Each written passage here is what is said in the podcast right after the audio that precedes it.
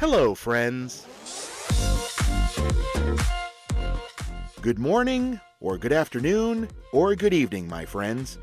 I have no idea when you're listening to this, but welcome to another episode of Improv and Magic.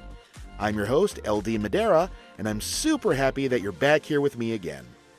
I'm also super happy about my guest today, my friend Casey Casperson. Casey is a fantastic improv actor, teacher, and comedian, and is co owner of Sick Puppies Comedy, a fantastic comedy show that performs at the Doghouse Theater in Boca Raton, Florida. This guy is one of the most passionate and driven individuals I've ever met. Casey is a hard worker and a true gentleman. You'll hear a lot about how hard he hustles, and believe me, he hustles hard. Wait till you hear his story.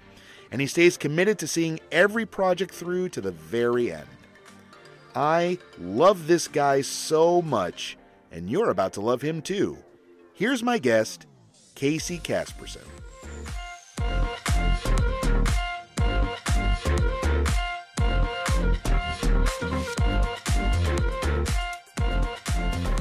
With me now is an absolutely incredible human being. I love this guy so much. I always love hanging out with him. He is Casey Casperson. How you doing, my friend? Dude, I'm great, LD. I am uh, great. I'm just like so excited that you'd have me on your podcast. Podcasts are fun all over, but uh, it's a it's a nice excuse to have another discussion with you. Yeah, I don't think we had an opportunity to really sit one on one. I mean, we've had a lot of great interactions with each other, um, but uh, but yeah, I love the fact that I finally had this opportunity to talk to you and and get to know more about you.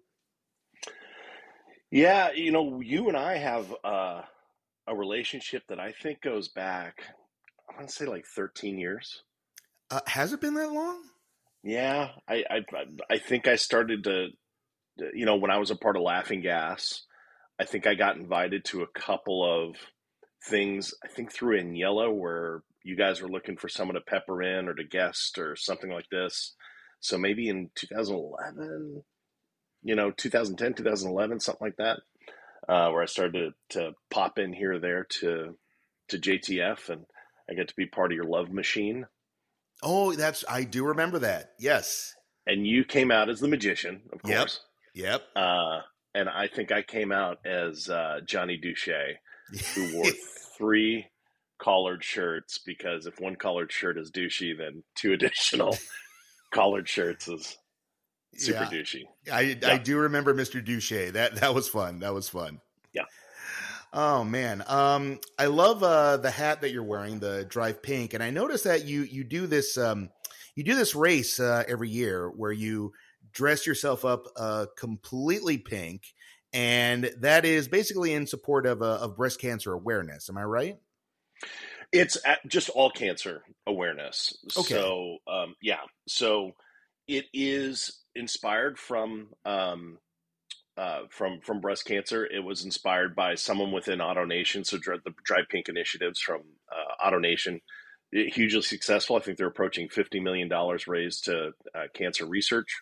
Oh wow. and uh, I think the there was a person within the company that uh, had cancer, and I think it was breast cancer. It might have been brain cancer, and she didn't have the funds to be covered. So there she is, an employee of the company, huge uh, company, and she's falling short on funds. So there was this initiative that AutoNation did, where uh, there's a benefit that the moment you're diagnosed with cancer, the company cuts you a check for five grand.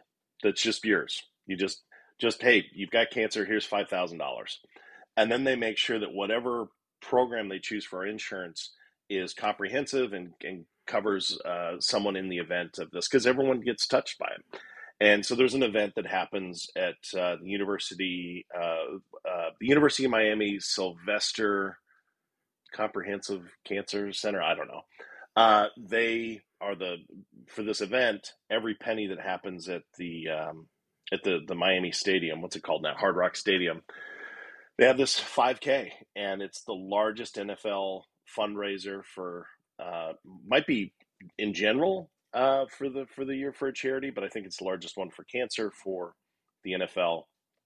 And I try to raise at least twenty five hundred to thirty five hundred personally, and it started five years ago when I went uh, when I was at AutoNation, and I said, "Hey, if I can raise five grand, I'll dress all in pink from head to toe," and I did it. I raised the money, and so every year they just expect me to look like the mascot for AutoNation. So, yeah, I, I, see you posting yourself rocking that pink, and I'm like, wow, what what an amazing thing for someone to do. So, uh, I, I truly admire you for that. So, thank you for that. Really, thank you. Well, it's it's inspired from Aniela, Aniela McGinnis, a friend of both of ours, who mm-hmm. uh, you should definitely have on the pod if you haven't already. I'm going to ask her. I'm going to ask her. Yeah, get her on there. Her story's great.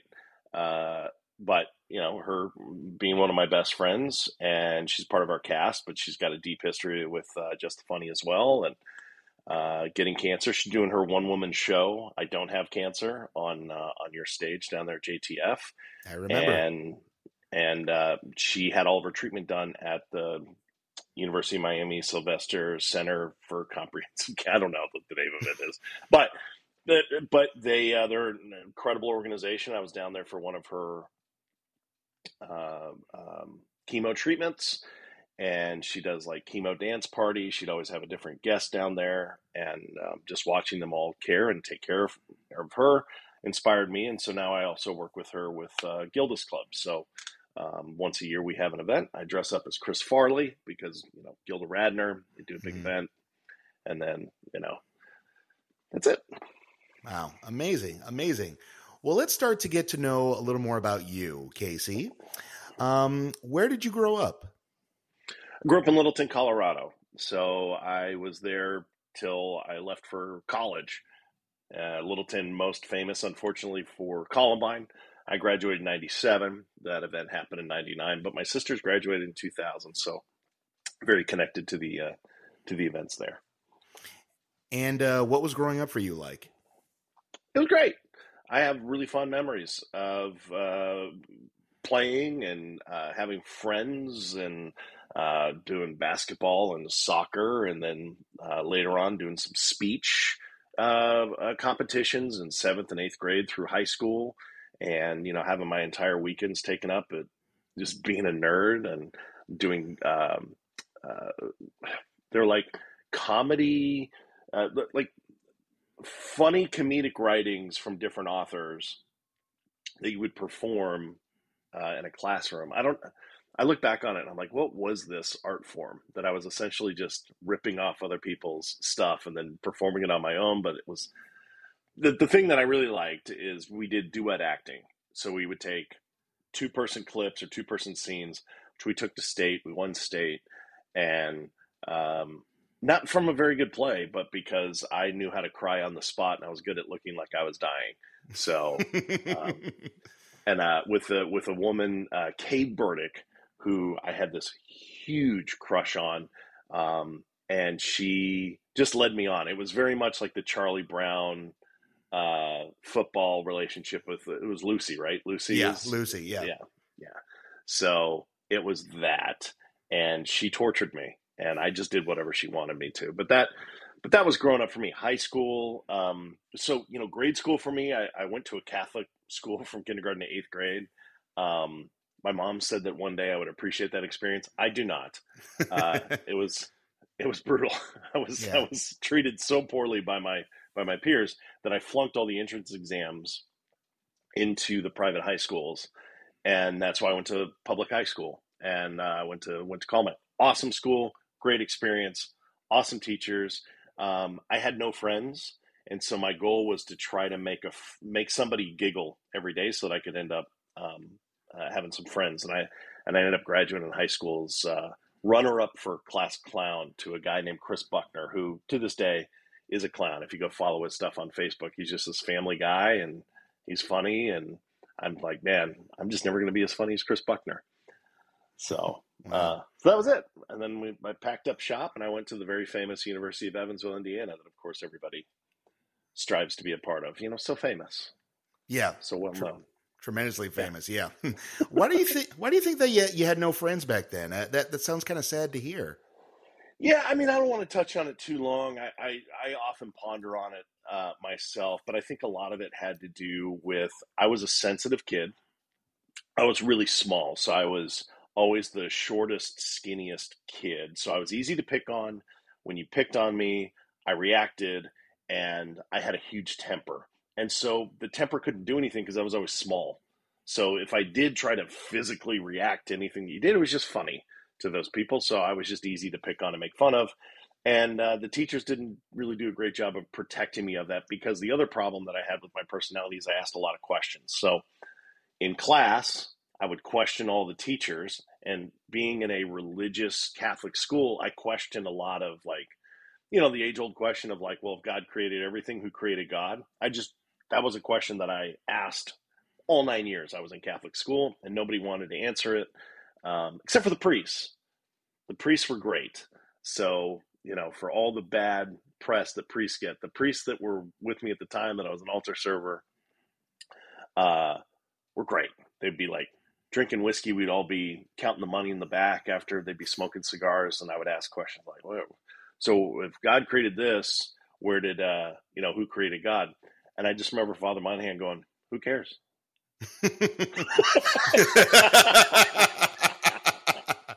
what a great answer. What a great answer. yeah, just who, who cares? yeah.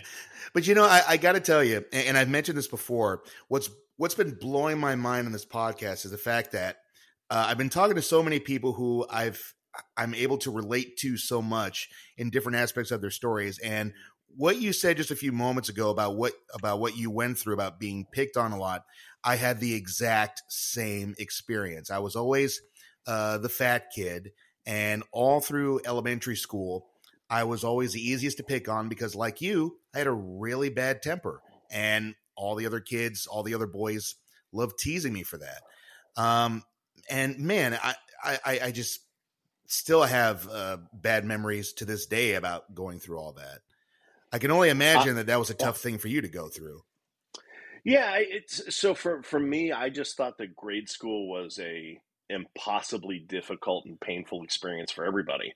But like talking to my wife, that was her best time. And come to find out that high school was actually the worst time for most people, as it's a coming of age and switching from adolescence to adulthood. for me, it was a real pleasure. Um, it was it was a lot of fun because I did get picked on in high school, but for sure, as a freshman and sophomore, being picked on by juniors and seniors. But that felt to me more like part of the process hmm. as opposed to being picked on by my peers. It wasn't like as a freshman I was getting picked on by other freshmen. It was, okay. you know what I mean? And um, I don't know, but I'd also painted myself into a corner. The thing is, is there's like when you're in school with these people for nine years, something you do in first grade lives with you until eighth grade. Oh, it just yes. never goes away, right? So I remember there was this um, this girl in our class, and uh, I won't say her name, but uh, she, you know, she had an accident uh, in first grade, and and people were still bringing it up in seventh and eighth grade. Well, at least I didn't pee my pants, and you're like, oh, that's brutal. You know, yeah. you're in first grade. you're seven. Yeah, you know. yeah, and that's usually a, a, make or break moment when it comes to uh, getting peers. You know.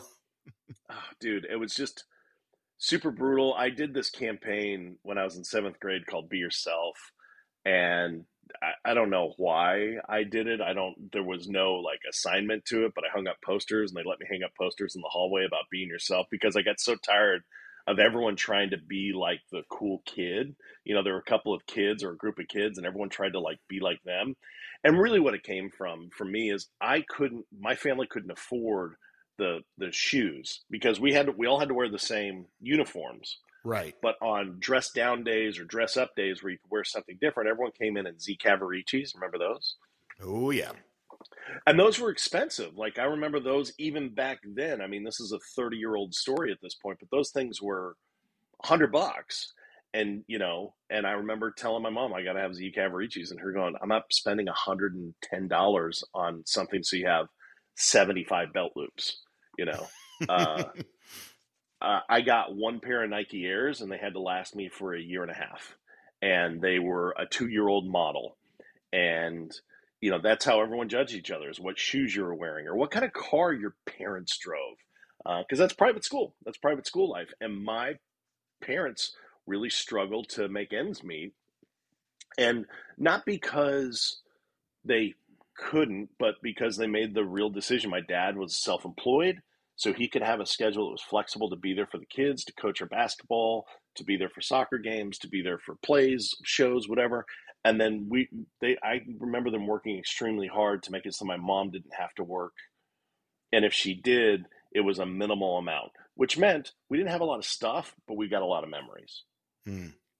Yeah, and and learning now, now that my parents do have money, because my dad um, was very fortunate around fifty where all of his goodwill and all of his relationships that he made over his life finally started to really pay off in droves. And now that I see the two of them with money, they they would have spoiled the hell out of us. We would have been totally different kids uh, coming out of there. So it's like if my dad had money, he would have definitely just given us everything, and we wouldn't have had to, to work for it. So, yeah, shout out to you, Dad, if you ever hear this. but I love that. You know, I also went through the private school experience. Um, and, you know, my mom, she worked two jobs. You know, I mean, I didn't come from money either. Um, at one point, my mom would work as a bag lady till like, till like closing at, at, at Publix. And, you know, what I love is, you know, like you, I saw these kids in private school and they're driving up in their new Ford Explorers and, and stuff like that and you know I, I, think and i talked about this uh, with, with, someone else recently i think that when you have that lifestyle of i've got money i've got everything i need you kind of lose that sense of needing to be uh, responsible if you know what i mean? And you kind of lose that sense of really appreciating what you have. And i know that for my mom she always wanted to make sure that you know she that i appreciated everything that i have and that I understand that she's doing what she's doing, not because I could be rich or wealthy, but just so I could be happy, which I think is something that a lot of people lose nowadays. That sense of this is what you need to be happy, not to be successful or rich or popular.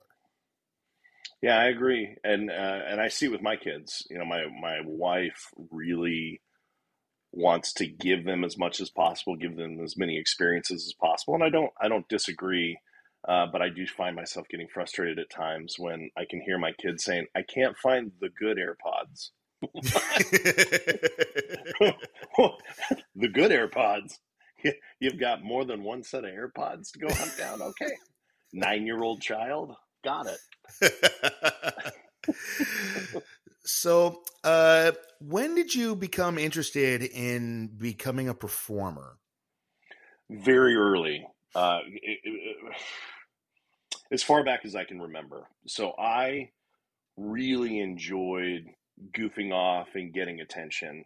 And starting seventh grade doing speech competitions was a big thing for me. So in seventh grade, there was uh, I can't remember the name of the group, but it's you know whatever they they uh, they had a speech competition. So you write this like inspirational speech as like seventh grader, and then you go perform it. And I loved it, and uh, I lost uh, pretty hef- heavily, uh, honestly.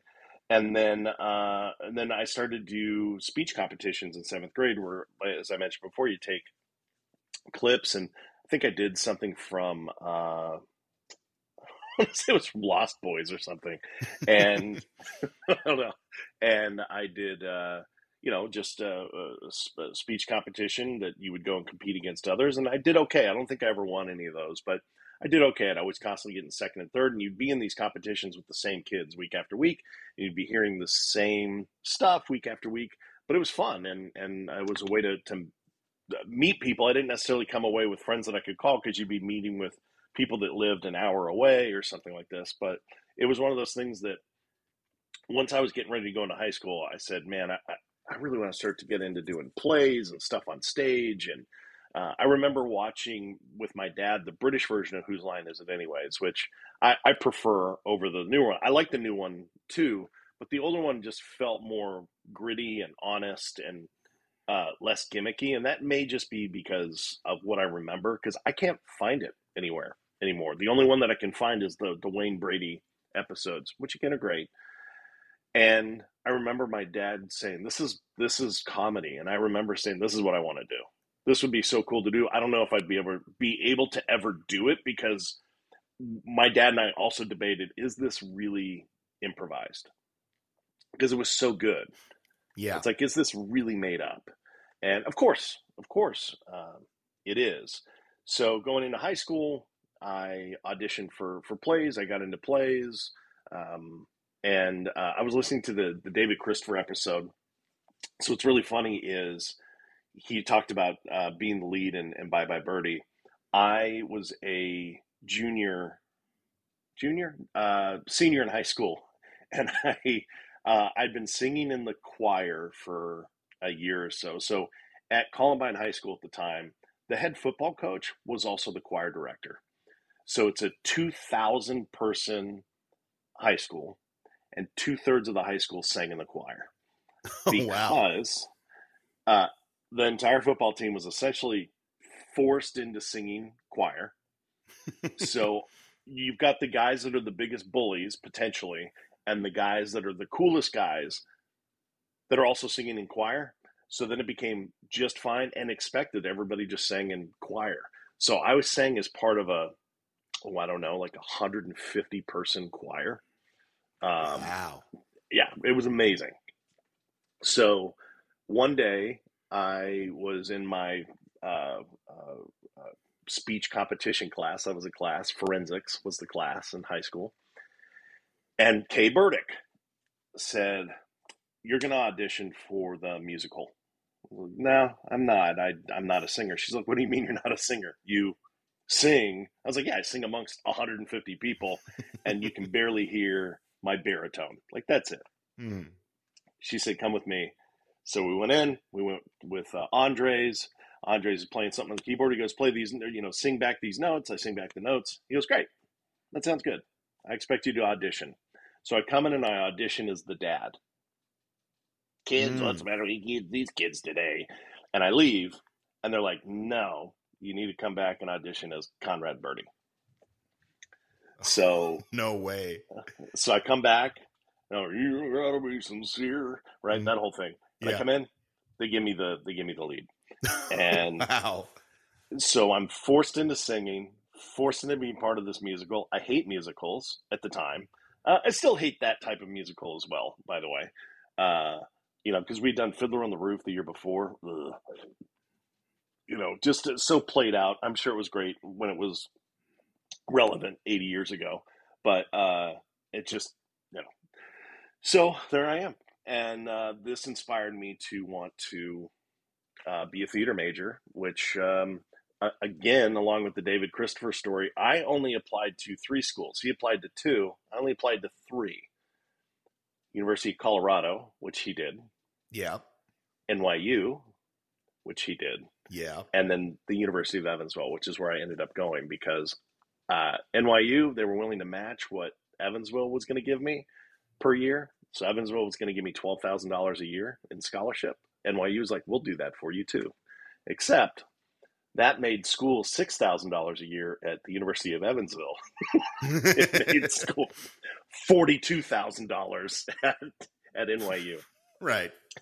Pretty big difference there. Pretty big yeah, difference there. A little bit of a gap there. um, when you uh, when you attended uh, college at Evansville, what would you say was the trajectory that you had planned uh, for your life at that point? Yeah, great question. Um, I, I think much the same as most people that become theater majors. I had to come in sideways, so I wasn't accepted as a performance major. I was accepted as a theater management major.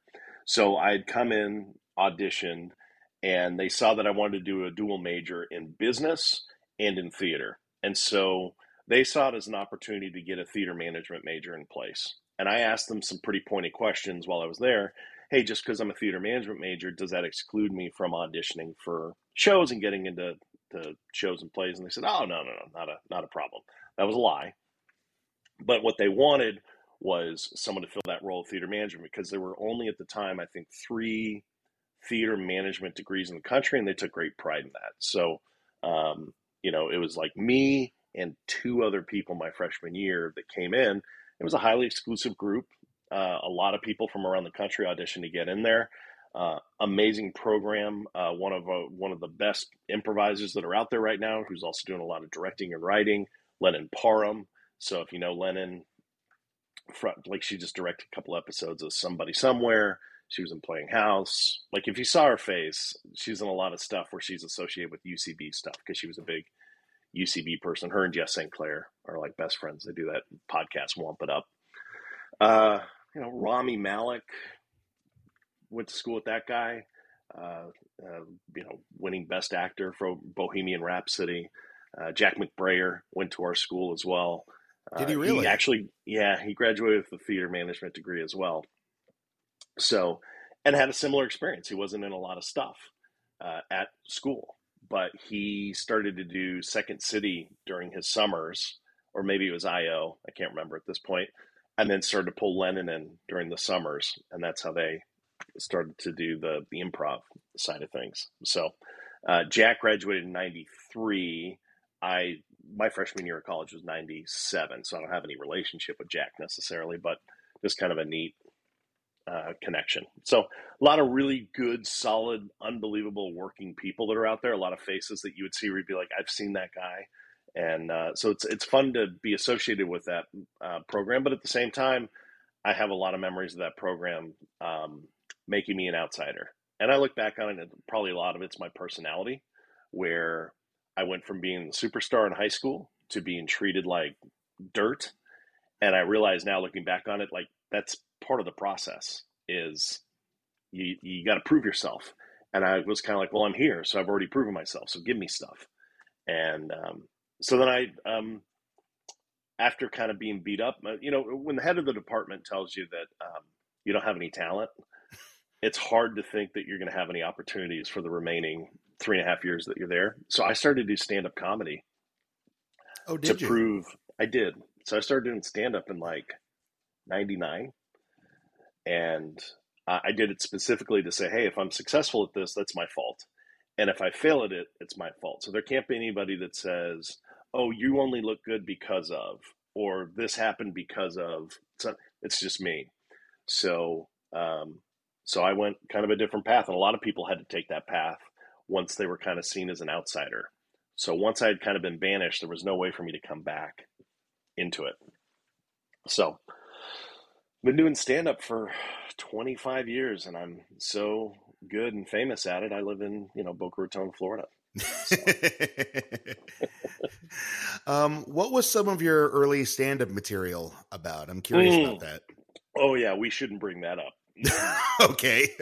yeah, it was late '90s, early 2000s. So it was. Uh, there was uh, probably if I was to, I don't have any recordings of it anywhere. Thank goodness. Thank goodness the internet was not really bountiful at the time, but it was all the stereotypical stuff. I was in my early 20s, so I had a stereotypical gay character. I had uh, probably a lot of misogynistic jokes that were just fine at the time. Um, I'm sure that I had uh, racist jokes. Uh, I all the things that you see from the late '90s, early 2000s, like TV shows, they were perfectly acceptable. They were mainstream at the time. I I do have some of the material written down, and uh, it was awful. It's just it's just terrible. And so fortunately, so there was a time where I took a, a break from it all and had to get like a real job. So I became a banker in between all of this and uh, so from like 2001 until I started to really get back into it in 2010. Luckily, I evolved on stuff that I liked and material that works, and a lot of time to think about who I was. So by the time I found my way back on stage and doing stand up again in uh, 2010, I did a couple of like little open mics here and there, and and met like Lisa Correo, who's a, a really great comedian down here, and I've, I've been fortunate enough to become friends with. But you know, I was around when she got her start twenty some odd years ago, just by dumb luck. I was in a New Faces of Comedy show at the Improv, and, and she was there, and so uh, anyway, uh, I've evolved, and my material now very much reflects where I'm at my life with uh, being married and having kids. And you know, my business partner Tom Neal, he he loves to make fun of my stand up by coming out and say my stand up's just never going to be as funny because I don't have kids, and I think that's an unfair, I think that's an unfair advantage. So he has a whole bit where he does stand up where he has a fictional child and then he does material based off of his fictional child. it's pretty good. Pretty good setup. Hilarious. Uh, let me ask you this because in those early years of, uh, of stand up, do you feel like you knew what your voice was back then, or did it take no. you time to find it later? It took a lot of time. And it took well into being an improviser for a significant number of years before I knew what my voice was. So, to back it up, I started to take classes with um, Gerald Owens with Laughing Gas back in 2001. And because of the nature of his personality, I would leave every single class and I, I would take classes on and off like really heavily, and then I would take a break. It was a long drive, so driving from Boca Raton to Hialeah is about a forty-five minute drive, and so I'd get really heavy into it. I'd never go see shows because he would never advertise the shows, so it was a good opportunity for him on a Tuesday night or a Monday night to say, "Hey, by the way, we have a show. You got to come come check out." I didn't know they did shows. Uh, I just thought he taught these classes, and every time I'd leave class, I was like, man, I killed it. I, I love improv. Like, this is so fun. I thought it was a stand up class when I first went down. And then to find out that it's that thing that I've been watching when I was a kid, I was like, oh. And then realizing, oh, this is a really fun thing. So I did that off and on for that that break where I wasn't doing stand up from like 01 to 2010. There was never a time that Jerry pulled me aside and said, hey, you should maybe audition for the for the troupe or you should so i just took classes off and on for like nine years until an email went out that said we're having open auditions. And of course i you know did the audition. There was like 20 people there. I think they picked like three people out of it. And we you know then i joined laughing gas in 2010 which is where i met Daniela, and uh, you know who's still with us at, at sick puppies today. But uh, i just find that so funny that it's like the lesson that I learned was if somebody's good at this, you need to go out of your way to go tell them you're good and to invite them to come along. You can't just assume that they're going to ask to be a part of it because they don't know how good they are. Right. Yeah. Yeah. Um, by the way, I just checked. If you want to see the um, the British version of Whose Line, it's available on Tubi. Oh, awesome! Yeah, I love Tubi. Great. Yeah, so you not only can you watch it, but you could stream it for free. I love that. Okay. So I just want to throw that out there.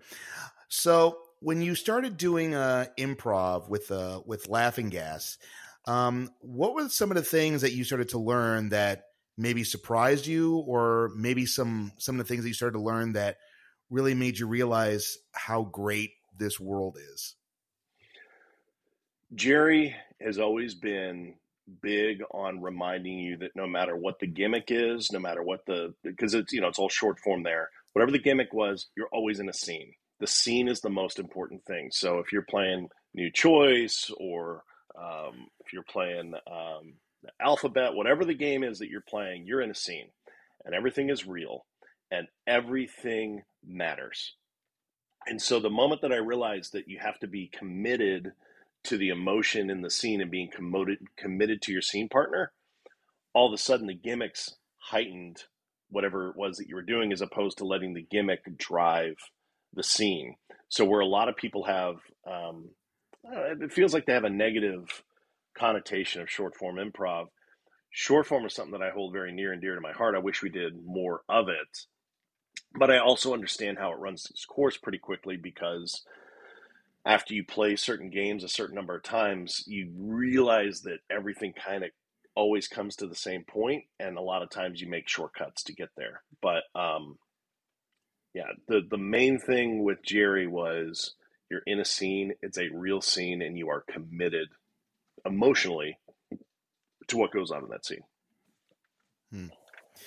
I, I remember uh, seeing this interesting transition, and, and I'm sure you've seen it too, where in the beginning it was all about short form for uh, mm-hmm. for a lot of people, and then come like 2005 ish, or maybe somewhere around that, you start to see the turn of people's of people's interest now leaning more towards into long form. Uh, would you agree that now more uh, improvisers tend to lean more towards long form than they do short form, or do you think it's still kind of the same? So I, I think for the most part, South Florida is all long form. Uh, there's very little short form that's left. I know you guys still do the big show on uh, one Saturday night a, a, month, and it's and it's heavy. No, now it's every form. Saturday. Every Saturday. So every, every Saturday. Saturday So it's short form with. Uh, you guys always do Love Machine still. No, we haven't done Love Machine in a, in a really long time, actually. Okay, okay. So as you can tell, it's been a while since I've been down there. You know, when you own and run your own theater, you have little to no time for anything uh, outside of the uh, outside of the theater, which is why we're recording this at such an odd time. So, um, I think so. What's interesting for me is I was not part of the improv community until 2010. I was going to Laughing Gas classes, thinking that was it. That was the only thing that was down here, and I wasn't looking for anything else. I that was that was it. If I was looking for anything else, I was looking for stages to do stand up, but this improv thing was pretty fun. In 2010, I uh, joined Laughing Gas, and again, I, all I know is that, and I didn't know that anything else um, existed. And uh, there were a couple of people in our cast that would go do stuff somewhere else, but it was never talked about. So it wasn't like, and it was not that it was like hush hush, but it's like they would talk about, oh, I did this thing. We're like, oh, cool and I never had the want of like, oh, I want to be a part of that thing because I also didn't have the confidence that I was worthy of doing that thing with them. So I wasn't going to ask. So Daniela, I think, would pick up sets and, and guest spots at, at, JTF pretty often. Um, and uh, for the life of me, I can't remember the other person that would that would go off and do it with with JTF. Um, but when I was there and and with uh, Laughing Gas from 2010 to 2012, when they uh, went out of business, that's the moment when I started Sick Puppies. And that summer of 2012, before I started Sick Puppies, there was, from what I understand, so this is really before I'm a part of the of the community. There were a number of improv companies that were out there, and, and a lot of them are gone now. So let's save us some time. We had what's called the meeting of the families. Were you a part of that meeting where we are like the grade school where one of the improvisers taught? Were you at that, LD? I was not at that. I heard a lot about it, but I was not there. So it was organized and designed by my business partner, Tom. And there was this rift in the, the at the time where uh, people were getting tired of wanting to do improv at other places and it and I have no idea. I wasn't a part of it. I had not even started Sick Puppies at the time, and I didn't have a home at the time. So I was also kind of there, like, who else can I meet and just join up with? Right. And, but there was this thing, there was this stigma or connotation out there that if you're with this group, you can't play with any other group, and if you go play with that other group, they're going to ban you at your current group. And it was this very um, silo-based improv at the time. And so one of the reasons Tom had put the meeting together was just to kind of get an agreement from everybody that, hey, we're all one big family. We're trying to lift everyone together. And I took it as my opportunity to come in. So I'd also known Todd Rice at the time. Todd was part of Laughing Gas, but Todd also has They Improv. And Todd, a huge integral part of me growing my own business, has paid all of us at one time or another. I'm sure you've done a Todd Rice gig, right, LD? I've done a at gig with Todd. Yeah. So we've all done paid gigs with Todd Rice. Todd Rice is someone that has made a profitable improv company and he pays improvisers. That's a big deal. And uh, so Todd was at this meeting. We're at this meeting. So I asked the question because I'd had the idea hey, I'm going to start this improv company and I'm going to hold auditions. Does anyone have a problem with me inviting people in your groups to participate in my thing? And of course, everyone's face to face at that time. and so everyone's like, sure, that's not a problem. So I was like, great. The majority of the people that started with us were just old laughing gas people. So it's not like I was plucking anyone from everyone else. But I remember Tom grabbing me and being like, dude, where you're having auditions is like six minutes from my house. It would be really stupid of me not to participate in this.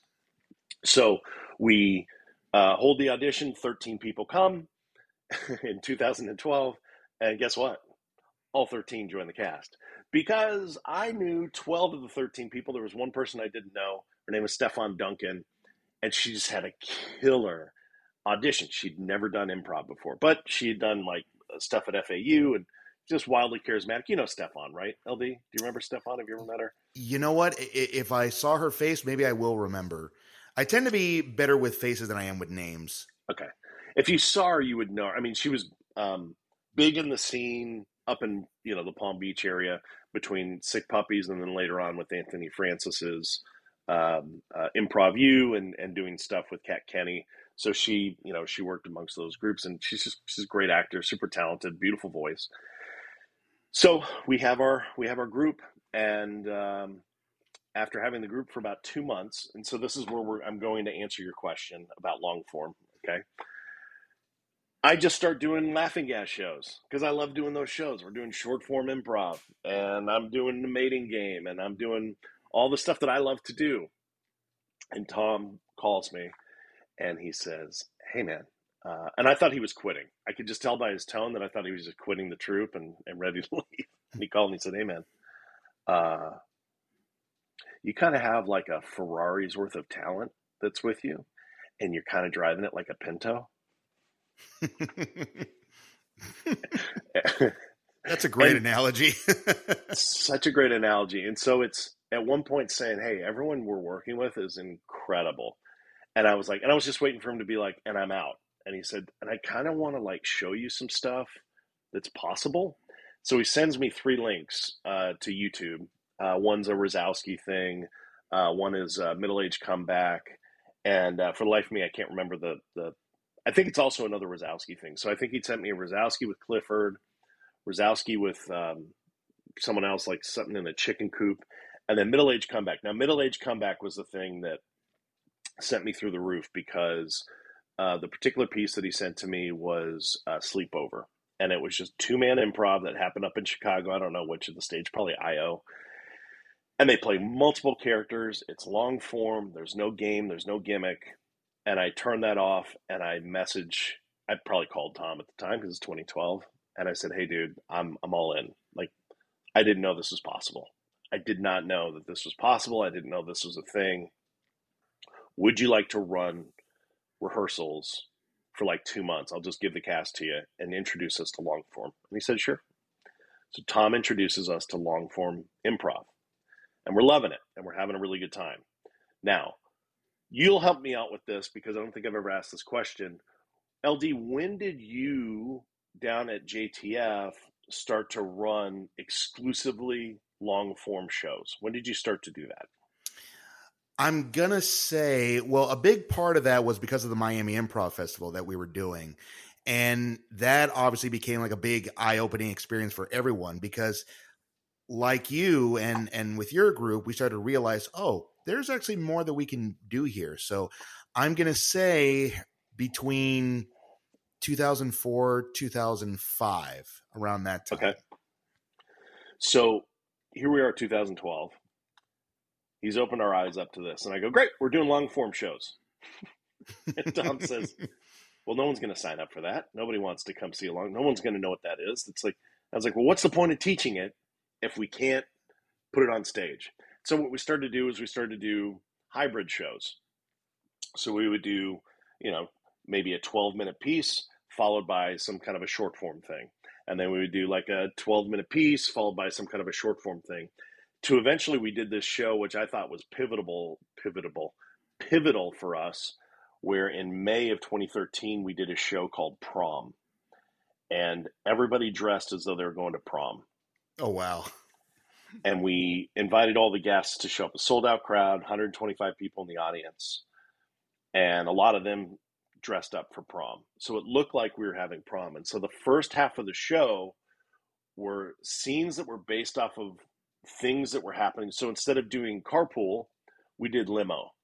And so it's just all these kids going, and Tom's the limo driver. There's a great picture of him putting the car putting the limo into a wheelie. So he's the driver, and he looks like a madman.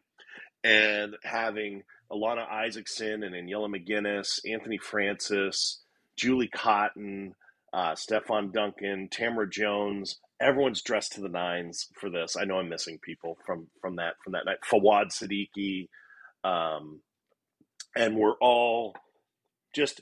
It's different than anything anyone's ever done before because it's a thematic improv show and we're trying to hold to it still being improv, but it's still living within the case of its prom. So every scene that we did was, oh, there's been a murder outside of the school after prom, and then you know doing the uh, deconstruction that leads back up to the murder scene.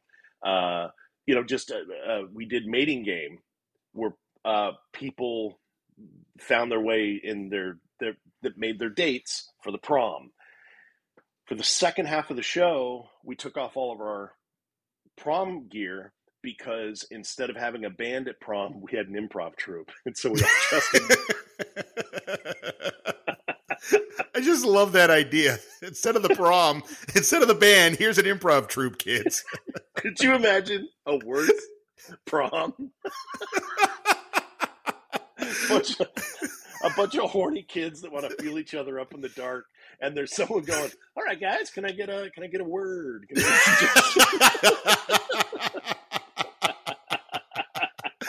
I just love that idea so much. so we come out, and now we're doing, you know, a true thirty or forty-five minute improv show, and now it's true because it could be anywhere at any time. But for the first thirty or forty-five minutes of the show, we're doing prom thematic based things, and at the end, we turn on. We she had a disco light in her space, mm. uh, the theater owner at the time. So we turn on the disco light, we turn the lights down, everyone spread their chairs out, and we danced to like we did like two slow person dances at the end of the show, and everyone's just dancing with everybody. It was like such an eye opener for us that you can do anything that you want, and that you can. It, it, you don't have to conform to these ideas of what traditional improv or theater or comedy is. You just do whatever you want. Yeah. And that was started by Tom saying, Hey, let's do this thing, to me saying, Yeah, that's all I want to do. I just want to do that. Uh, so we were super late to the game as far as long form went, but almost overnight from that show, we flipped from being short form to long form. And you know, you wouldn't recognize if you were to put us up, you know, us today in 2023 to what we were back in you know 2012 two two different two different groups but i think the culture is still the same. I agree. I agree. Yeah i definitely think you know if you when you start doing nothing but short form short form you could be very hesitant to go into long form until you actually see what it can be because that's the exact experience that i had and you know back then when i first started at jtf it was only short form as well but then when they started integrating long form, I was like really hesitant. I studied acting, so you know, I was used to doing like, you know, scenes and stuff like that. But for some reason I had this like very like like horse blinders. Like I just want to make people laugh. I just want to make people laugh. And then it wasn't until I saw, and I've shared this story many times, but I, I love sharing this. It wasn't until I saw Stacey Halal and Mark Sutton do their duo show, and that totally changed me. And it's like I, I, w- I want to do more of that stuff. And so I think long form is one of those things where once you really jump into it and really see what it could be, it changes you because you realize there's a lot more here than just making people laugh. And you realize that improv is not even about making people laugh. It's about creating these experiences that people remember. Would you agree with that? Yeah, I, I, I totally agree. I, I constantly teach to the students that um, as long as your audience is engaged, you're doing your job. Mm-hmm. Just so happens that the way we teach improv leads to humor because the very basic philosophy of care so much about something so so insignificant is going to make people laugh. Uh, because when you watch someone lose their shit because they're standing in line at a 10 item line and somebody ahead of them has 12 items and they're starting to lose their mind and you're not one of the two parties that are involved that's comedy to you it's comedy to you too because you've also been one of the person one of the people that's been in line with 12 items and you've also been one of the people standing behind the person 12 items losing your mind. Whether it be inwardly or outwardly you're sitting there going give 12 you can't even count. I got stuff to do. What you do? You know? And when you're the person behind the people, you're watching a show. And so all I'm asking people to do is care a lot about something insignificant. This is another lesson taught to us by Jerry. And if you end up caring a lot about something that's very significant, that's also engaging. So now you're just doing dramatic improv, and that's fine. You can drive and you can you can uh, captain that ship as long as you want to. It just so happens that we end up caring a lot about the insignificant crap, and it's easier to do, and that's why we end up driving the laughter. And audiences connect with it because as humans, all we do is care a lot about insignificant shit all day. We hold so many stupid things as precious, and when somebody serves it up as not precious, and it doesn't need to be precious, then we get to laugh. And that's why the people sit in the dark so that uh, nobody can call out who's laughing at what. And they call to us that are in the lights to make all the, the weird decisions and the big choices and to be the vulnerable ones. People pay for that because they don't, that particular night, they don't want to be that. Uh, I like to be an audience member too, so I can just sit in the dark and feel feelings and watch people fuck up and and uh, you know, uh, so that I can. Oh, I'm glad that's not me. Yeah. that's what you pay. That's what you pay the money for. So I love to be the vulnerable one, but I also love to to sit in the dark with the with the other group of people and and and be a uh, a voyeur, if you will, and just oh, mm, oh, what are they doing? Okay, yeah. ooh, that looked bad. Oh, yeah, well, I, I, think it's totally like being a, a, voyeur. You know, I mean, when you're an audience member, you are being a voyeur. You're seeing, you know, something that maybe you shouldn't be watching. it's true. And when you see the great stuff, I there was a time where I used to get jealous, and I would be like, oh, I can never be like that. You know, I can't. Uh, they're they're just doing something that I'll never be able to do. But I'm now old enough and far enough along in my career where I know exactly what I'm capable of and I know what skills I could choose to build on if I wanted to. But I continue to build on the skills that I choose to build on. So when I see really unbelievable work, I can appreciate it for what it is and be thankful that that exists. So I don't have to produce that. Like that already exists. I'll keep producing my stuff. But early on, watching someone belt out, you know, an unbelievable piece of music. And I'm like, I'm a good singer, but not that. And I, and also I'm saying a lot by saying I'm a good singer. Like I'm I can sing. I have the ability to sing, right?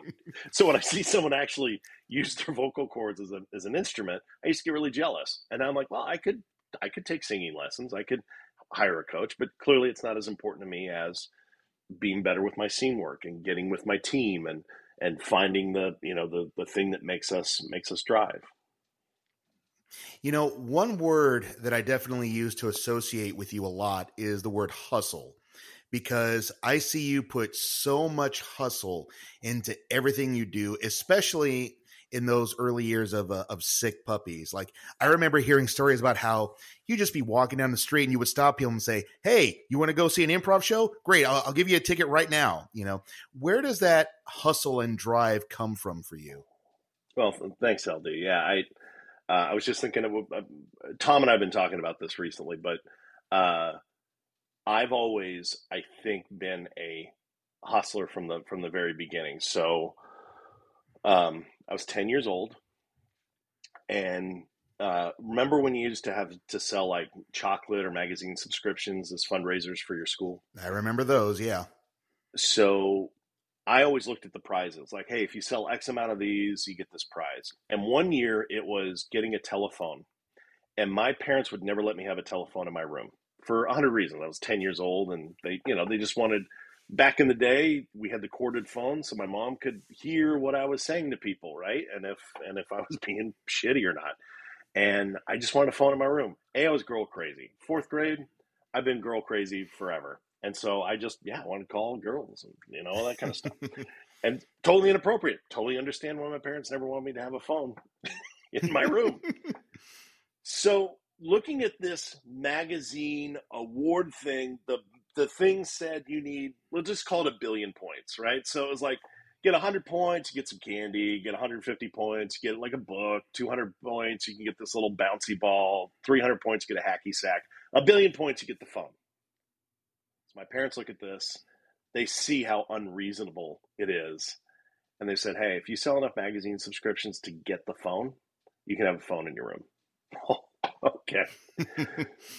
so I'm working towards something that doesn't have any monetary value, but it has all of the emotional value. I mean, this is climbing Everest as a 10 year old. So I was on a mission to get this phone. And I knew who I was. I knew what my character was. I knew that I'm a 10 year old kid. And I knew that nobody wanted to buy magazine subscriptions. And I knew that my cuteness would only get so far because everyone was banging on doors back in the day. It's not like it is today. There's no one knocking on today's doors. It just doesn't exist anymore. But back then, yeah, right, they'd open the anymore. door. You know, because if a kid's selling a candy bar, yeah, I'll buy one of your candy bars or whatever. Magazine subscriptions, like I said, 12 bucks a pop. So the deal I made was I'd go knock on doors and I would say, hey, if you buy two magazine subscriptions, I'll cut your yard for free. And the going rate was like 10 bucks. And they love that. They love that entrepreneurship. So people would just buy magazine subscriptions from this cute kid that's hustling. Then they would pay me like 12 bucks to cut their yard, even though I said I would do it for free. I would take that $12 and I created a bank of money so that when I was done with this, I gave my dad, it had to be, uh, uh LD, it had to be like two or three hundred dollars from all the yards wow. I cut. Because I needed him to cut me a check for all these magazine subscriptions. And he's like, Where are you getting this money from? I said, Dude, I'm, I'm cutting yards as part of the deal for magazine subscriptions. And I could see it in my dad's eyes that he was beat.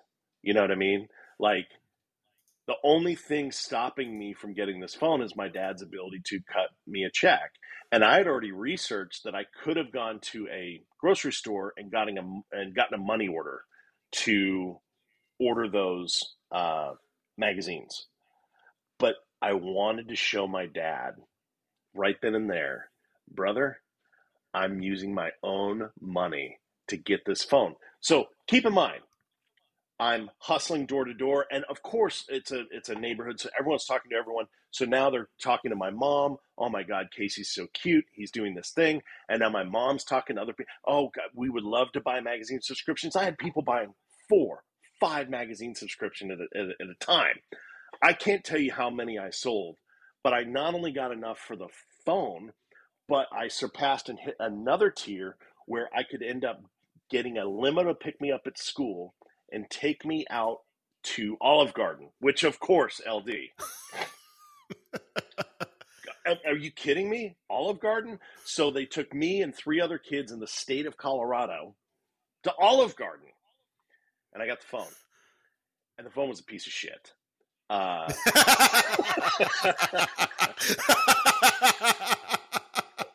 it was it was I can't even explain it to you, but it didn't it didn't it, so of course it was corded and and and connected into the wall, but the cord in the wall was also the cord for the phone. So there was just an on and off switch.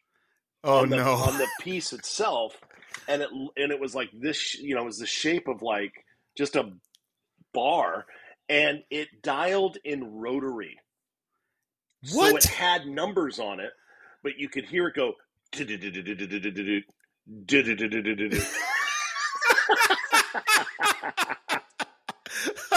All that work for a piece of shit phone. But it was actually an invaluable phone because it was such a piece of shit that on the, the microphone that you would speak into, I remember going to sleep one night. And by the way, there was nowhere to hang it up, so I had to put a pin in the wall, and it had a little like hook at the top of it, and I would just hang it on my wall on a pin. Like that was it. It was such a piece of such a piece of shit, and and and to me, it was the most valuable thing that I ever had because I could make outbound phone calls and and the whole nine yards, and and of course, like a year later, I went to, uh, you know, Target and got like a real phone because at that point I've got a phone in my room and whatever. Yeah. And I'd also, by the way, picked up all these. Um, I that I that I'd also started a landscaping business as a result of the magazine thing. So now I had five or six yards as an 11 year old making, wow. you know, so this is 1990, 1991, and I'm making, I don't know, like $250 a week as an 11 year old. Wow. So building that up, going on vacation, having my friends step in and cut yards when I'm on vacation, being able to pay my friends you know, and I didn't understand keeping a piece for myself. So like when I was gone, my friend would make two hundred and fifty dollars a week, right?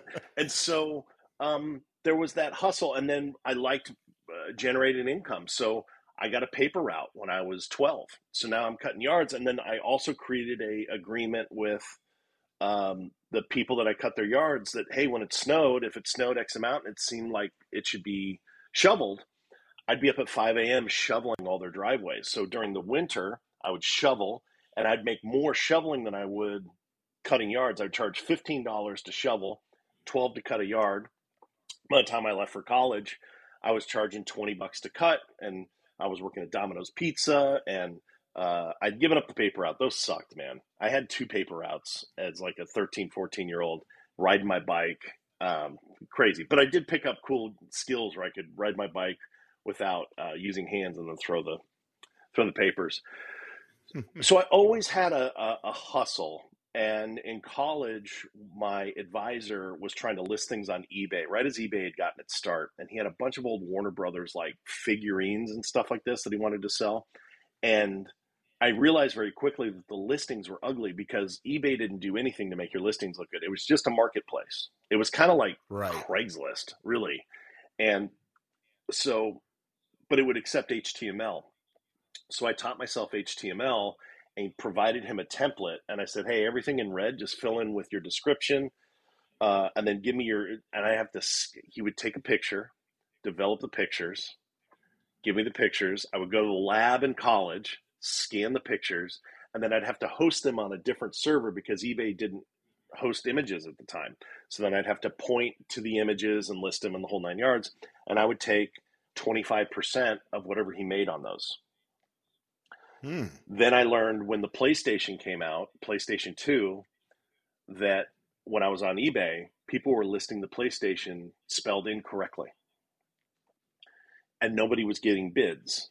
So what I would do is I would bid on the PlayStation for whatever the amount was, and then I would immediately list it some on eBay again, listed correctly spelled correctly because search engines weren't that smart back then.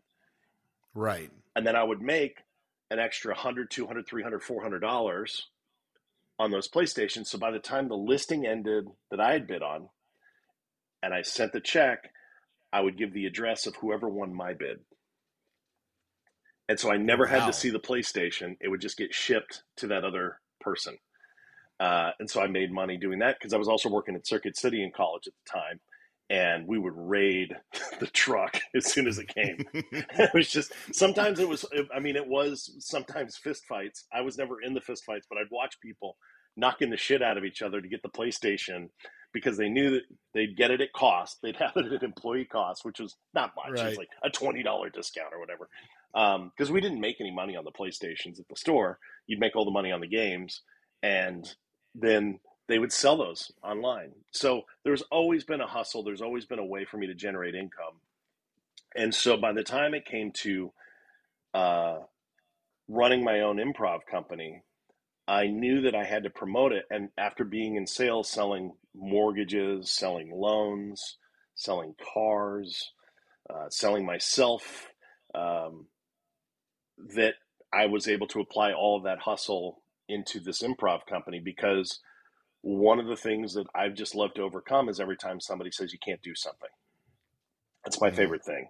So when I started the improv company in 2012, I remember people being improv in Boca Raton, that's never going to work. You know, you've got JTF down in Miami, that's Miami for whatever reason, as though Miami is is is got any less people that want to or more people that want to spend money. And when we first started, I think our first improv show that we had had like 30 or 40 people in it. I was really impressed with it, but it was that that new energy. So like everyone in the cast had that new energy and we promoted the hell out of it. Week 2 we had two people. Really? Yeah. And I realized very quickly that we're in a bad spot. So I had a website. I didn't have a way for you to buy tickets online. So this is really before Eventbrite. This is before Square had an online uh, ability and I knew that I had to very quickly find a way to get people into shows. We really struggled week after week after week. And I got some really good advice from Fawad, Fawad Siddiqui. who was there from the beginning and helped me stand up the company and run the auditions and helped me understand what we were looking for. And he said, I think what you should do is stop doing weekly shows. I think you should start to make them thematic. And I think you should run them once a month. And I think you should attack them as a group to fill that one show a month and just make it really kick ass. And that really changed everything for us. I mean, there's a lot of pivotal moments in Sick Puppies, but that was a big one. So we shut everything down. We kept practicing, but we shut everything down and we didn't do shows in December or January. And so we started to market everything to Valentine's Day. And we did a Valentine's show. We knew that was going to be a win because couples want to go find stuff to do. We had two months to promote it. I spent money on flyers. So I don't remember who designed them. It could have been uh, Anthony's wife, Marissa. I don't remember. Uh, so I apologize if you designed it and I messed that up. So I spent like 250 bucks on flyers. I um, uh, signed up with Square. And so even though you couldn't transact online, our phone number was on our website. People would call and I would hard sell them over the phone. Then I gave access to everybody in the cast the ability to sell through Square as a user on their app. And so mm. what we did was we started to say, because we started to take advantage of all the times and all the years that I've had to promote shows and promote myself where somebody says, Oh, I got to check you out sometime. How many times have you heard that? Or, Oh, dude, we're totally coming. I said, Hey, when somebody says that to you, say, Great, how many tickets do you want? I'll sell you some right now. Uh, yeah, they're $15 for one, $20 for two. What would you like? And now we started to get ticket sales rolling in. And you had people that were being pressured into coming to our shows. So every time, you know, I was working full time at, at AutoNation at the time. But, oh, we got to check it out. Great. How many tickets do you want? I'll sell them to you right now. You can hand me cash. You can give me a check. Uh, anytime I'd get a phone call, and you're right, I would see people on the street and I would stop and I'd say, Hey, did you know that there's improv that's happening over here? And they're like, What's improv? And I was like, It doesn't matter. How many tickets do you want? I'm running a special right now, $20 for two, as though they had any idea what the regular price of a ticket was. so I'd get their contact information, and then I knew that I had to add them to some kind of a marketing thing. So I started to add them into MailChimp. Now, I got to tell you, for all the years I've used MailChimp, and I just uh, finally quit them, uh, I never, I never got any business from Mailchimp. Our segment is so small of people that it just never picked up. It was just the scale was never too big to, to but it was twenty five dollars a month, so I I let it ride for as long as possible. Now Eventbrite runs their own email marketing campaigns, and they have all my data, so and it's free. so I just I just run everything through Eventbrite. I think you guys down there still use TicketWeb, which is part of uh, Ticketmaster. So you guys got in on that right. on that gravy train early because I was not able to get into that. So um, we I had scripts that I gave to everybody in the cast. So you could text your friends, and the text message that would go out would say, "Hey LD, I was just going through my phone, seeing who I could invite to my upcoming improv show, and your name came up, and we haven't talked in a while. I hope things are well with you. Uh, take care." That was it then you wow. would respond, Things are going great. I hope you're doing well. Dude, I'm doing great. Uh, this improv company is keeping me so busy. Notice that I haven't asked for the sale. Right. If you never asked or inquired to buy tickets, I just rekindled a friendship because it's a genuine dude. I hope you're good. How's your wife? What have you been up to? How's work? We got to get together for coffee, you know, whatever. But more often than not, you would be like, "Well, tell me about the show." Oh yeah, dude, it's Friday. It's at this time. Uh, oh, cool. Yeah, maybe I should go up there. Yeah, the tickets are only twenty bucks. If you want, I can sell you some and give you a call. So you're asking me for the sale, and I don't feel like I'm shamelessly plugging anything, and I'm genuinely coming from a place of, oh, dude, I like legitimately going through, going, yeah, of course, I got to invite Brian. And for the people that I talk to on a regular basis, I'm going, dude, come to my show It's not. I hope things are good and blah blah blah blah blah. It's come to my show, but if it's someone I haven't talked to in a long time, they don't need to get blasted with, uh, you know, someone I haven't talked to in seven years with a, hey man, uh, come to my show. That just feels like a blanket text. I'm legitimately going, oh Yeah. man, I haven't talked to David in a long time. Dude, I hope you're good. I was going through my phone promoting my show, and they're going, You do improv now, or you do shows, or you do comedy? And it's like, Yeah, check it out. So that's the the hustle. Every phone call that I got was an opportunity to close. People looking to take a class. Uh, my heart and soul went into every single one of those phone calls, and my goal was to transact with your credit card over the phone because I had so much confidence that once you experienced what it is that we do, you would not be let down.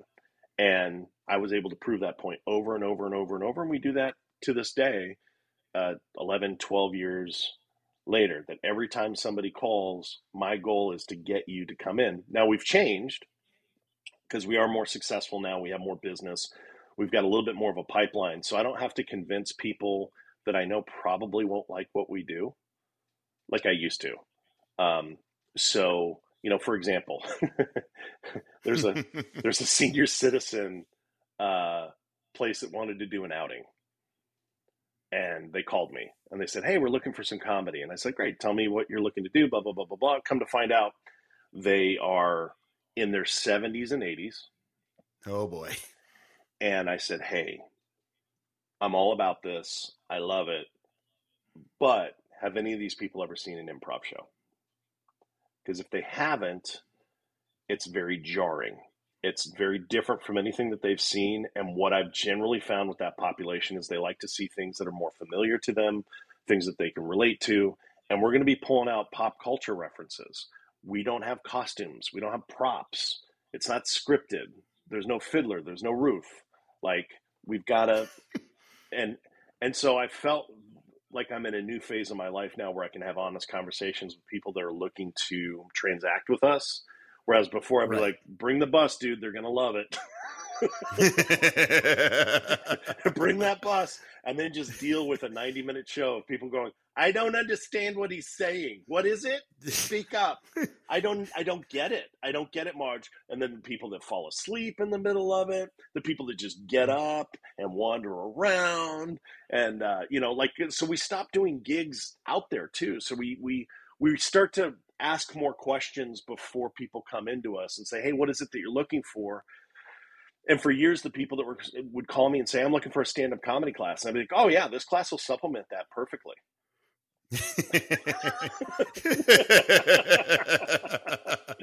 yeah, I mean, how many times do you hear about people joining an improv class thinking that it's stand up? I mean, it still happens, and I still do everything that Yeah. I can to prevent it. Uh, but back in the day, I used to be a lot more um, loose with my descriptions online. Take a comedy Mm. class, learn about comedy, learn about how to make things up on the spot, uh, learn how to make you better at writing comedy. You know, all the things that you learn from improv because I was too afraid of listing improv for what it was. And now realizing years later that I wasn't capturing any of those people. I am capturing people that are specifically looking for improv. So now I've really focused my marketing to where this is improv. This is what improv does. This is what improv is for. This is what you can get out of the improv class. Specifically, this is it. And we drive just as much traffic as we always have, but now we capture and keep more of those people because I'm not sitting there trying to convince three of the 12 people in my class that it's okay. It's still fun, you know? So that now there's like maybe one person every six months that comes in. And I just recently had a guy that was super kind and super nice. His wife had purchased the class for him and said, honey, I bought you a stand up class. So he comes in and we're, I love doing silly warm ups because uh, it takes everyone out of their comfort zone. So we're doing the 876 right, right. And dude, he's just standing there looking at this group Oh, of no. idiots, you know, just you mm. morons. What are you doing? And and it's not from a place of like um like he's not too cool for school. He's literally just like shell shocked. That's what's going on. you know, we're playing patterns. Apple, orange, pear, banana, you know. it's like so he comes up to me when we're on a slight break. He says, "Hey, uh, I don't, I don't think this is for me. Um, Do you have a stand up class? I said, Yeah, I do.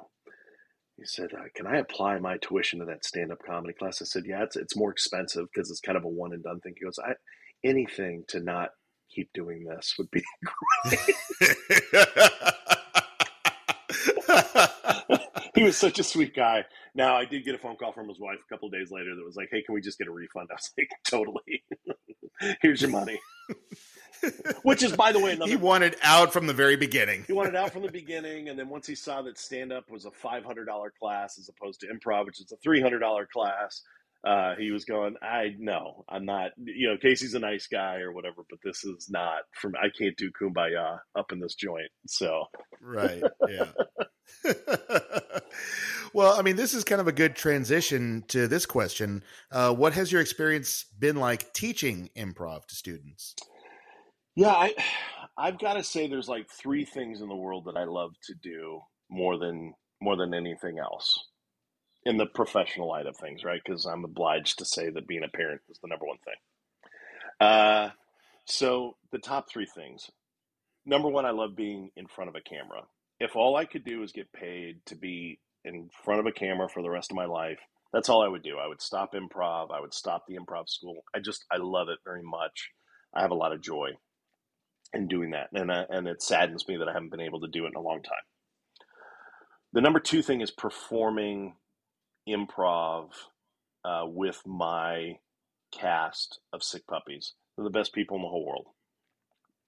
And the culture that we have amongst those people, it's it's these deep friendships and this rapport that's unlike any other. And, and you know, LD, you have the same thing that you've had for the last 20 years that you've been a part of that uh, community, you know, which, which I love dearly. You know, I always considered Just the Funny to be kind of my, my sister home, if you will. I know that if I walk in the doors and I come up the stairs, it's big open hugs and what can we do and how can we serve and um, you know and I, I hope you find that uh, I hope everybody at, at, at, JTF finds that you know at, at our place.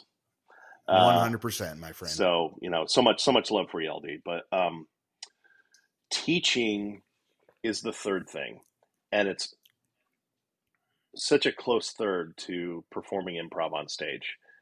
A, the moment you start to teach, you realize it makes you a better improviser because you're saying, here are all the things that you should be doing. Here are the things that make for a successful scene. And you realize the next time you get up to improvise after you've taught a class, you're not doing any of the things you've been teaching. Right. Yeah. I've, I've been there. I've definitely had that experience. I'm still there, you know, because I'm, mm. I, I'm a, I was a stand up first. I was a one man show first. And so and then jerry taught did an amazing job of teaching us how to actually put on a show host a show call a show. It's a show. It's a good time. And so i know with stage presence on stage i'm bigger than life. And then i'm teaching all my students it's about the other person. And then i catch myself at the next show just steamrolling whoever i'm on stage with and going oh okay i've got to make some adjustments so for the last mm-hmm 10 or 11 years that we've had the school, it's that, and then it's that coupled with showing people what they're capable of. That most of these people are taking a leap. They're doing this for not necessarily to become an improviser, but they're doing it because they're shy. They're trying to come out of their shell. They are business professionals and they think that improv would help them be better in their business skills very rarely do we get someone in Delray Beach uh, that is, you know, trying to join and become a professional actor. If they were, they might be living in Miami, but the Miami scene for becoming a professional actor really doesn't exist anymore. So, you know, it's not Atlanta, it's not Chicago, it's not New York, it's not LA. And these people are looking to just become better versions of, of themselves. And the number of transformations that I've seen in students who either become performers in our cast that we've built almost our entire cast from our classes. We don't hold open auditions. Uh, we did one, and I felt really icky because the only people we picked to join the cast were people that took our classes, and it felt really icky because when I called the other people to tell them, "Hey, you didn't make the cast," because one of the promises I made every to everyone on the audition was, "I'll call you, and if you want feedback, I'll provide it to you." And then, of mm. course, at the end of the calls with the people that didn't make the cast, I'd say they'd say, "Well, how can I get better?" I was like, "Well, you could, you know, take a class." ugh, right now it felt like I bait and switched you. I brought you into audition so I could just tell you to sign up for our classes. And because there isn't anything else around us, we're the only option. You either have to go all the way up to West Palm Beach to take stuff with Kat Kenny, which is freaking amazing. I recommend you go do it. I know you've had her on your pod. I can't wait to listen to that episode. Or you got to go all the way down to Just the Funny. That's it. Yeah. Nobody else teaching classes. So we're it. So yeah, you live in Boca, you didn't make the cast, uh, go take the class. Give me your money. I didn't I never wanted to be as a marketer, I don't mind being called a hustler. I don't mind being called a profiteer. Like any of that stuff is fine. I just don't want people to think that I'm um, a grimy salesman. I don't want anyone right. to ever think that I've manipulated you into doing something you didn't want to do. Uh, yeah, you don't want to seem like a scam artist, basically. Yeah. So even when I'm selling you on shows and I'm closing you, I just know our shows are good, and I know that our classes are good. So I know that I'm selling you on it, and I've gotten you at a moment where I can get your money. But I, I could probably count between two hands over the last 10 years the number of times I've had to provide a refund to somebody. You know, maybe I provided 10, maybe 15 total refunds total between all of our shows and all of our classes over the last 10, 11 years. And I take a lot of pride in that. So, uh, teaching, I've watched people realize that they're so much bigger than they than they really thought they were. And I've watched people end relationships while in the middle of our class. I've watched people really? pick up relationships while in the middle of our class. I've watched people switch careers. Uh, we had, um, I love the story of uh, Lo Mei Lai, who was one of our um, one of our students. She was lovely. She was just she was a beautiful person, super intelligent. She was an attorney, and she was working for um, uh, and I apologize, but she was working for one like the National Enquirer. I don't know which one, but it was one of those like crappy, you know, uh, things. And her job was basically to make sure that the stuff that was being published and printed couldn't get the National Enquirer sued. So it was kind of oh, icky, wow. right? Kind of icky. Yeah, yeah. And so she was very good at it, and she called me one day and she said, "I have really bad news." And I was on set. So I was having a really good time on set. And I was like, oh, I don't want to be bummed out. And she said, I'm moving to uh, Washington. And I said, uh, that does suck. I'm really sad. She goes, but it's for a really good reason.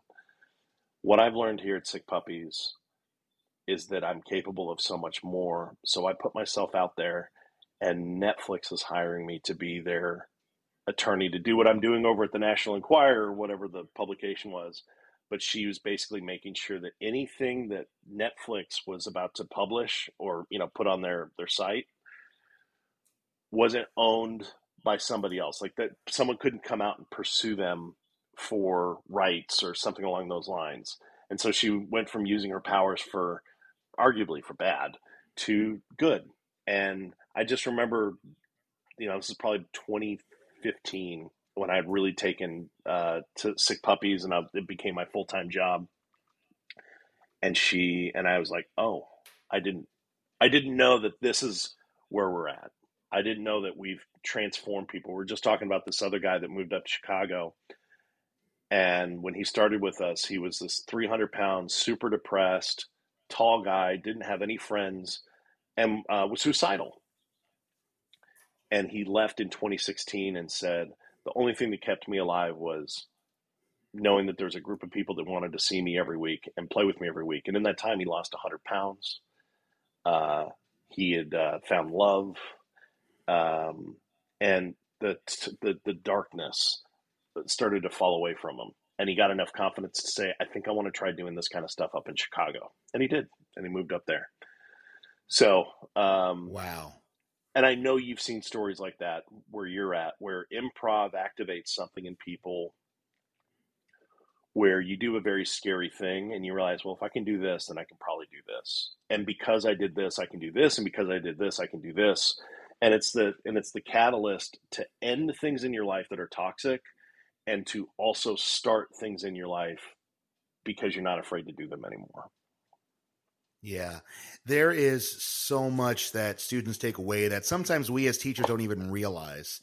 Um, I, I love seeing that growth. One story that I have that I always keep in my heart is I had this um, this one girl in our class. Uh, her name was uh, was uh, Susanna, and you know, week one you could tell that she was super shy, but week after week you see her start to open up more.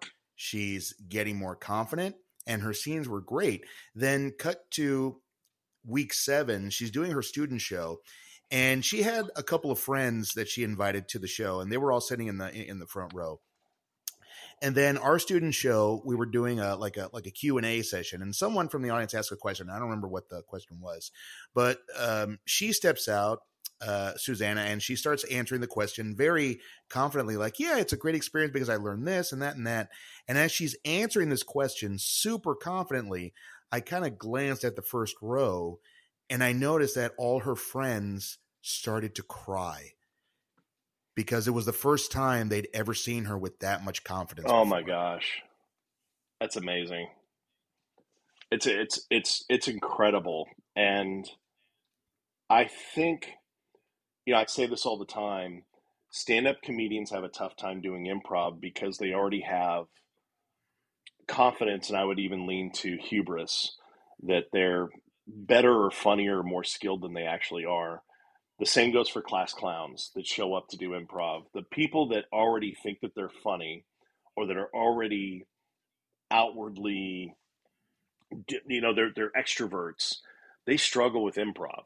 And so I absolutely love it when I get an introvert that comes in and says, I don't think I'm going to be very good at this. I'm pretty shy. I'm like, you're actually going to be the best person in the class. Um, Absolutely. I have so many people in the cast that you know we get ready for a show they don't want to talk to customers they hide in the green room they hang in the back they just want to be to themselves and then they and then when they get up on stage it's not that they light up it's not this incredible like transition from you know to to, to the hulk but i've got people that that show up and are just so good at listening and knowing what needs to be added into a scene and then they transform into whatever is needed. So yeah, if you need a big energy character, they know it, they recognize it, they become it, then they shrink back down to size, uh, or they get smaller if need be. You know, um, they're incredible. It's the extroverts that are the hardest ones for me to train. I love them. I am one, so I understand because they typically are fun to you know they're the pirates in the scene. They're the ones that kind of tear shit up and they don't do a very good job of, of, of keeping things in flight. They do a poor job of managing inventory. So luckily i've got a cast full of, of folks that can pick up everything that i'm constantly breaking. Um, you know and we only have two or three people that are like that because those types of people don't like to take notes. That's why right. they do stand up because they're on their own. I know that. I hold that dear to my heart. There was only so many times that I could be given notes that I didn't want to hear. So I was like, great, I'm going to go on my own. That way I don't have to hear notes from anyone except for the audience. I'm now much more open to it, but only through the process that I've been through of living through my 20s, 30s, and now midway through my 40s that I'm a little more open to criticism. I don't take it very well still but I take it and I act as though I'm good with it. But I internalize a lot of it and think to myself, no, you're wrong, you're wrong, you're wrong, you're wrong, you're wrong. then I watch a tape of myself and I'm like, oh no, no, I no, that was bad. Yeah, I get that. Introverts are so good at taking criticism and also not taking it personally. They're just great at listening and reacting in a real and an honest way. And they want to do it in the most abbreviated, short way so that they aren't exposed for more than they have to be. And I think yeah. that's what makes introverts generally better improvisers. I hear you. Totally agree. Well, now Sick Puppies is at this really great time because you now finally have this permanent location. Yes. Which, of course, you've dubbed the uh, the Doghouse Theater. What's that been like to now finally have your location that it's yours? It's not owned by anybody else. It's your home. It, first of all, it's great. Uh, I, I love it. It's it's this sense of normality and stability that we've never had. We've worked out of um, places that no longer exist at this point because the the business owners that ran there. So it was always a shared space. It was a children's theater by day, and then we would sublet it for the evening when they didn't have anything else going on. And we did that at two different locations. We tried to do it at Arts Garage, just a couple blocks away in, in Delray. Um, they had a tough time figuring out how to make us work. And then we, you know, and then there were times where we didn't have a space and we operated out of a dance studio. And then we would try to go do stuff at different performance venues. But we, but by the time we had our own space, it was really easy. So a lot of times people say, "Hey, I don't want my own space. I don't want the obligation of having to pay rent. I don't want the obligation of having to run regular programming week after week after week. I just want to improvise. I just want to perform, and that's fine. Go join a group and join a cast. Uh, every single other person that's part of our cast that's not me or Tom, that's all they want, and that and I'm glad that's all they want. However, if anyone ever within my cast ever wanted to stand anything up, I'm I'm happy to help them and and help them grow their own thing because you know um, rising tides rise all ships, right? So if I can get somebody else in the cast that does the work that we already do at another place, and great, we're just now it's an actual community down here as opposed to improv places every 30 to 50 miles. So um, by the time we got our space, I knew everything that we wanted to do. I had all the systems in place. I had all the documents written. Uh, I'm very business oriented, since hence my degree in theater management. And um, the moment we were able to open our doors, we closed eight weeks later because of COVID. yeah. Goodness. we had everything set up to succeed. Um, Tom signed the contract for the theater for Doghouse in January of 2020. We did, um, I think we did our first show in February, and I think we started to cancel the first week of March. And uh, rent was paid by Tom for a year and a half. Without, From his own pocket?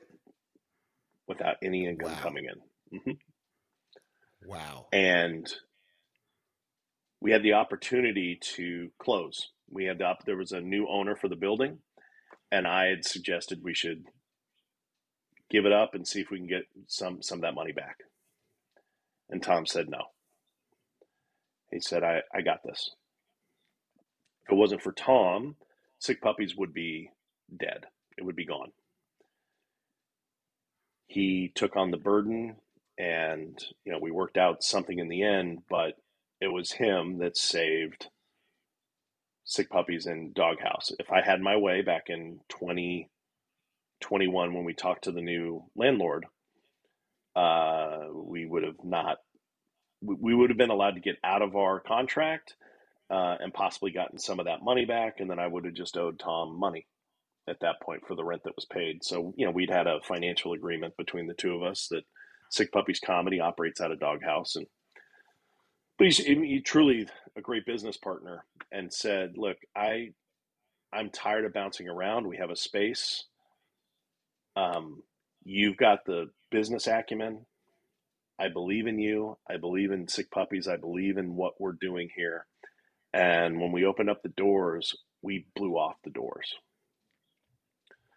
We brought in so many students and we ran so many shows and we had so many audience members. It was incredible. Yeah, we've had some slower months here or there, but there's never been a month that we've been anywhere close to losing money. And it's because Tom gives me the ability to make a lot of financial calls. And then I give him the leverage to make a lot of artistic calls. And of course, we talk about both. So I certainly like to have a lot of artistic input. But he is the director of our improvisers. He teaches the classes. I teach the classes. We've got Gage, who also teaches classes for us as well. He's this 19 year old savant that makes feature films, and he's incredible. He's a wonderful talent.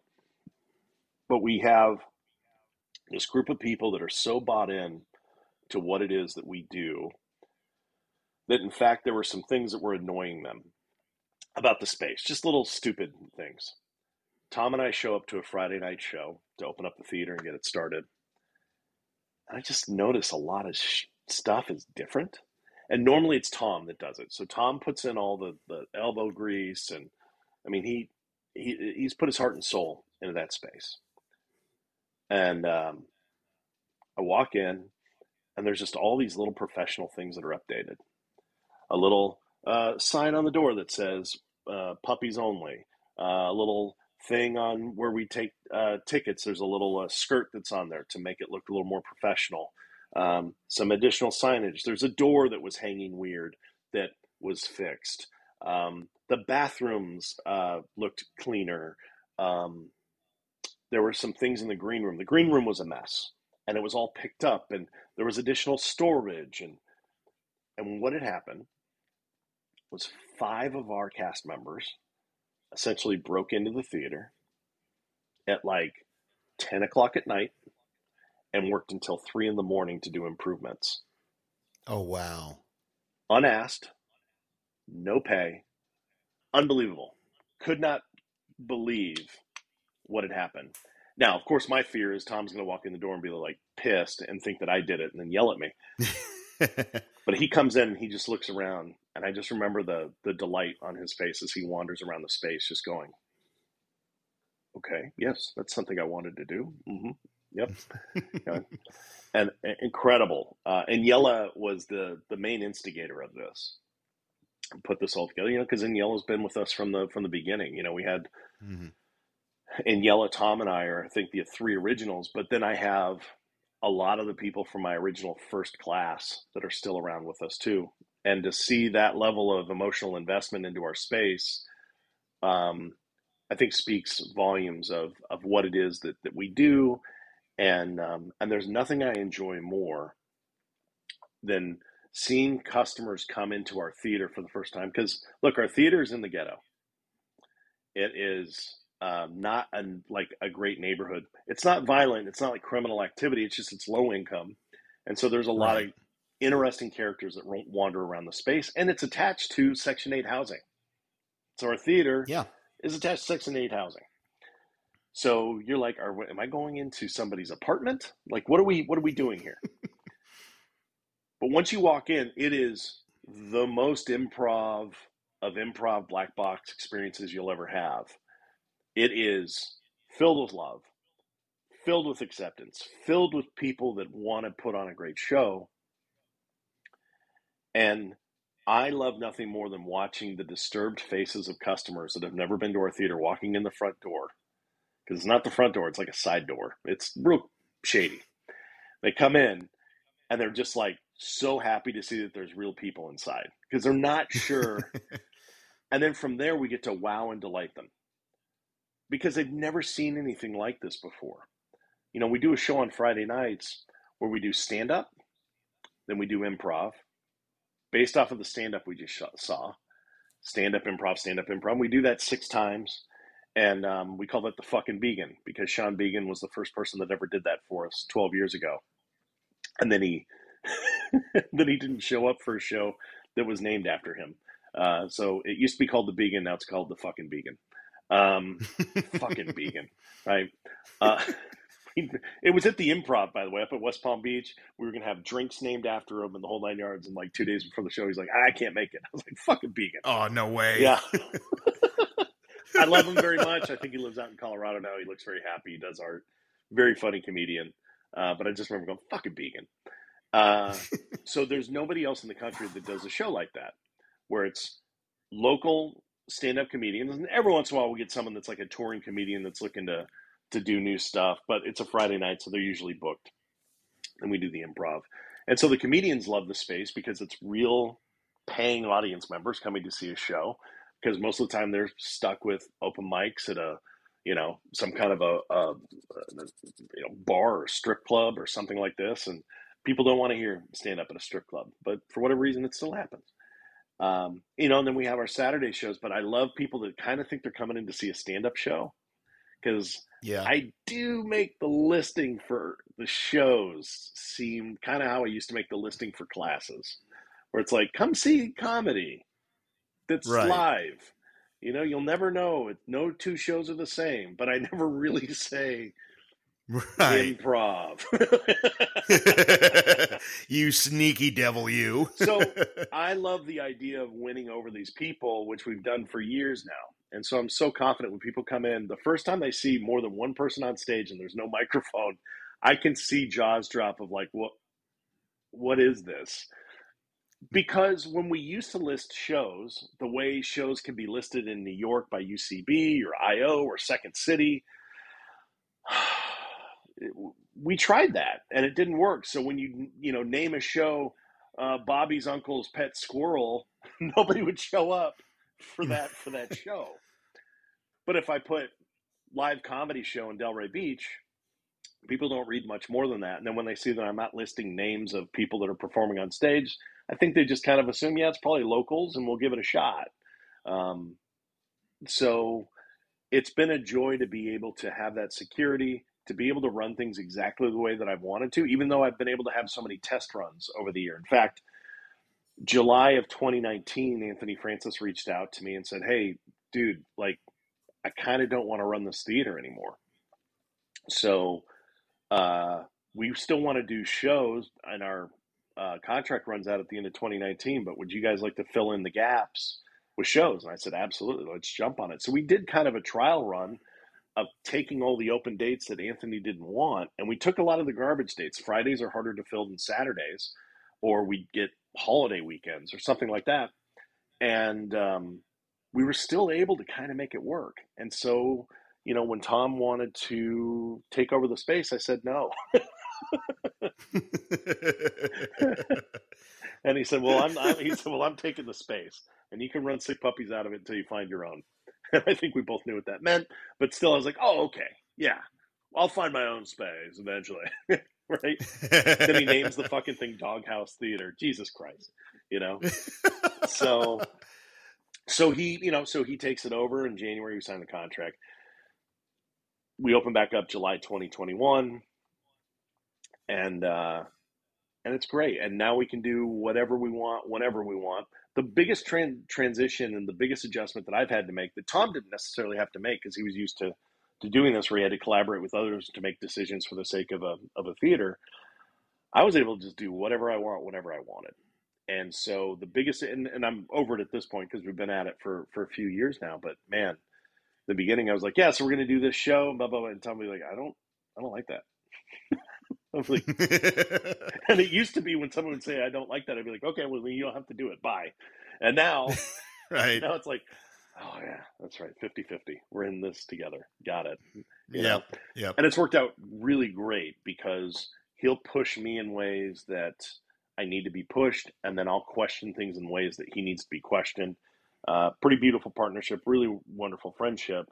And, um, and I really think that we're doing exactly what it is that we want to do, and we're doing things that nobody else is doing, and it's and it's uh, it's what's what's finally putting our unique brand of what it is that we do out there, so that when people come to see what we do versus what they come to see you guys do down at JTF or what Cat does up at um, Bob Carter's or what SAK does in Orlando, that you go, yeah, JTF is doing something that nobody else is doing. Sick Puppy's doing stuff that nobody else is. Like you have to go to these different venues because we're all doing things that nobody else is doing, and it's and it's such a and it's good quality product too.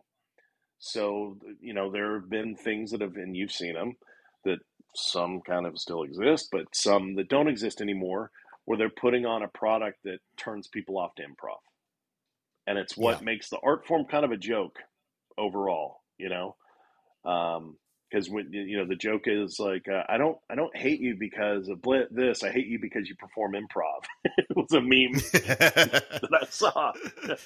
yeah. It's like I get that. I've been to a lot of festivals, and I, I, I don't do festivals anymore. I know you guys have the Miami Improv Festival.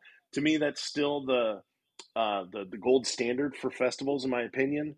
Um, so that's one that I wish I had more time or opportunity to go participate or, or be a part of because you guys actually care about quality and you continue to bring high quality acts in there and you continue to try to find ways to get new people in there that we haven't seen before that are also doing cool stuff. But most improv festivals are just like, it feels like a self help book signing. you know? I hear you. Well, you know, Sick Puppies, I think, is definitely a testament to your drive and your passion. And I see everything that you do. And honestly, you you you are definitely an inspiration to me, my friend. I mean, you've done so much, you continue to do so much, and you continue to learn. And I'm just very thankful to know you. I'm thankful to have had the opportunity to share the stage with you a few times, and I'm just very thankful to also just be able to call you my friend, man. Uh, uh that's a that's a very heartfelt thing to say, LD. I, you know that I feel uh, the same for for you and and um, everything that we've been through and the you know for the last 10 11 years. I remember you guys coming up when i had a barbecue years ago a long time ago. It's got to be like 10 years ago up, up to the house. Was just it's so uh, the, the the thing that i take away from you ld now you're a great performer i love I, by the way i'm a magic nerd too like my son loves to do that kind of stuff i should really have my son it, you know what 100% I'm going to have my son come down to your place so that he can run card tricks and all kinds of stuff with him because he's all about that stuff. We're all about card tricks. I know three, but he's he's all about it. I, I, love it. It's one of the things I used to use as a as a mechanism to get attention and to build friends. I thought one way you could make friends was to wow them, and card tricks will do that. Magic will do that. Uh, Great. So I got a magic show coming up. How many tickets do you need? I have A magic show coming up. I want to come see it. Um, the uh, so here's here's the thing about you that's different from everybody else in the improv world down here. You are universally liked by everybody. There's not a single person that I so everyone knows you, right? So everyone knows you, everyone knows of you. You've been in the scene for a while. That shouldn't be a surprise. But everybody not just likes you, loves you. You're kind human. There's not a mean bone in your body. I have been known to be mean, and I've been known to have some pretty opinionated views on things. You take everybody at whatever point in their life in, that they're in, you accept them, you welcome them with open arms, and you're a great example for what it means to be an improviser. You're very talented. What it means to be a performer, what it means to be a professional, what it means to be a friend, and I see how much love and care you have for your spouse, and what it means for you to be a um, a husband.